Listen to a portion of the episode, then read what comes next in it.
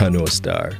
The coronavirus has touched down in Jamaica, and naturally, it's causing a whole heap of panic. Supermarkets are running out of every cleaning or disinfecting agent possible as people try to protect themselves, and understandably so. I mean, we all get it, right? That's where you're wrong. Maybe even dead wrong. I found out that lots of religious people, Christians, are basically taking the approach that they are covered under the blood of Jesus. So why worry about COVID 19 when you can pray? Listen, I'm not here to judge any man's belief system. I accept that each man has to walk the path he feels most convicted to travel, according to his or her conversations with the Almighty Creator. In some ways, I even admire their fervence.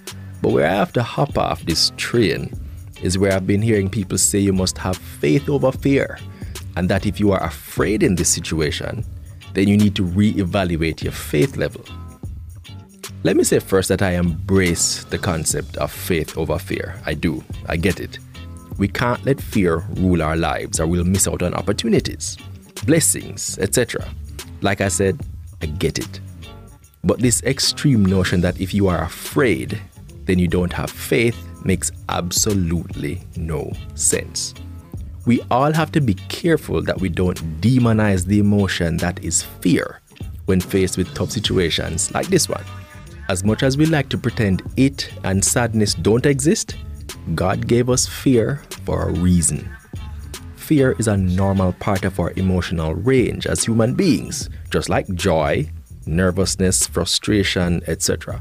As a matter of fact, fear is what teaches us to understand threats to our person. We know and understand something is a threat because we fear it. Having established the threat, we can then assess it and make plans to protect ourselves or mitigate it.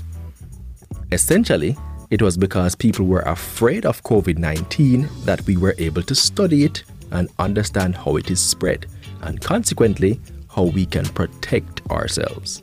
We need fear. As a matter of fact, if you generally don't experience any kind of fear whatsoever, then I have to say, I don't know if I want to meet you or interact with you. You might just be a psychopath. With all that said, if you see or hear someone making the argument that something is wrong with another person for feeling fear about the coronavirus or any other legitimate threat for that matter, please step up and stop it. Fear is normal and it's okay to be afraid. We should also remember that courage is not the absence of fear, but the willingness to act in the face of it. So essentially, we can't demonstrate faith without acknowledging that we are facing an intimidating situation. We just also acknowledge that our support system, aka God, is bigger than our problem. Long story short, nothing no wrong with fear. It have use. We need it. As a matter of fact, if you use them right, your fears might just be exactly what you need to activate your potential, step into your purpose, and start living your best life. If it makes you afraid, then you might just have identified a problem to solve.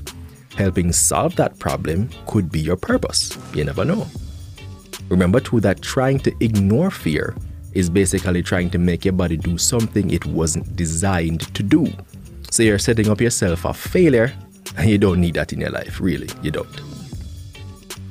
Jano Star, I hope this offers some perspective on the subject and maybe reassures somebody doubting their faith or self worth right about now. Nothing wrong with you. Fear have use. I just you for use it. Peace.